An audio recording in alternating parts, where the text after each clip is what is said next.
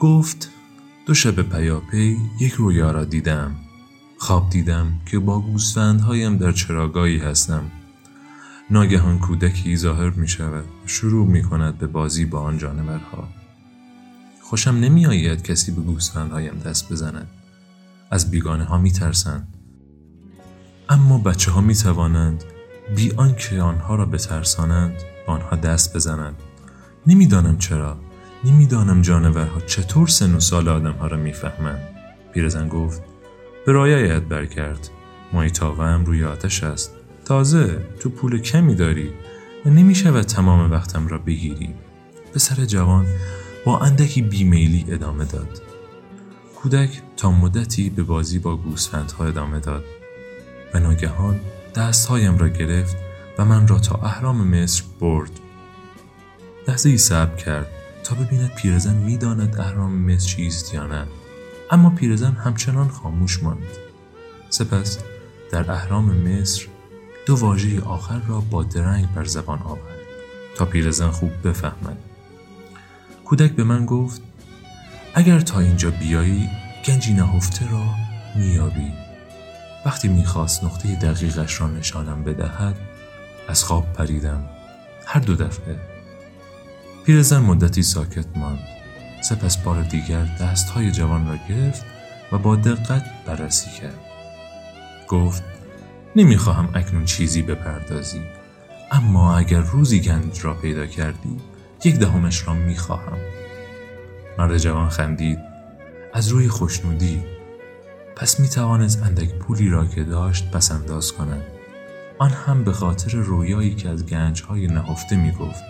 پیرزن حتما یک کلی بود. کلی ها ابله هستند. گفت پس رویا را تعبیر کنیم.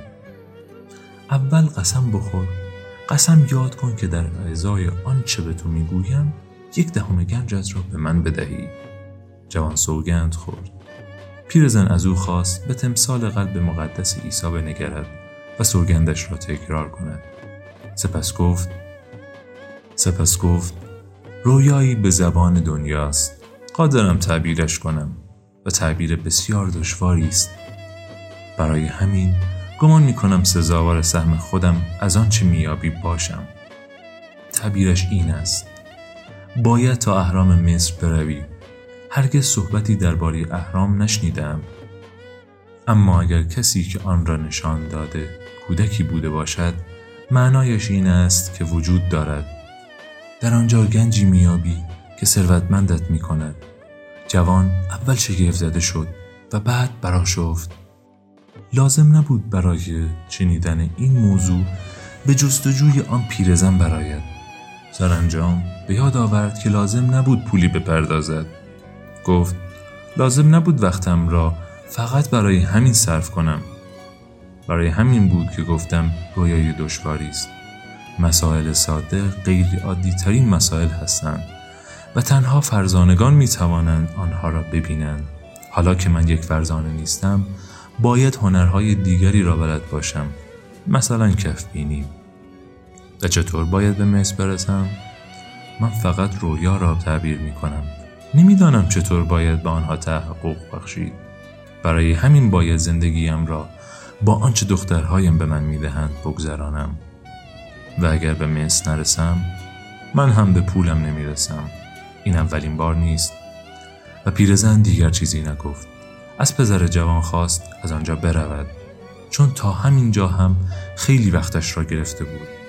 مرد جوان نومیدانه آنجا را ترک کرد و تصمیم گرفت دیگر رویاها را باور نکند. به یاد آورد کارهای زیادی برای انجام دادن دارد. به فروشگاه رفت و کمی غذا خرید کتابش را با کتاب عجیمتری عوض کرد و بر نیمکتی کنار میدانی نشست تا از باده تازه‌ای که خریده بود لذت ببرد روز گرمی بود و باده به دلیلی مرموز و غیرقابل درک می توانست بدنش را کمی خنک کند. گوسفندها کنار دروازه شهر در طویل یکی از دوستان تازهش بودند. در آن حوالی افراد بسیاری را می شناخت و برای همین بود که سفر را دوست داشت. آدم همواره دوستان تازه‌ای میافت و با این وجود مجبور نبود هر روز کنارشان بماند.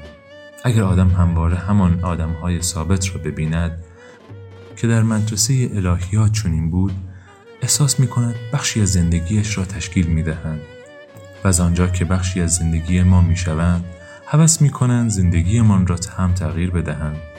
اگر آدم آنطور که آنها انتظار دارند عمل نکند به باد انتقادش می گیرند چون هر کس فکر می کند دقیقا می داند ما باید چطوری زندگی کنیم. اما هرگز نمی‌دانند چطور باید زندگی خودشان را بزیند.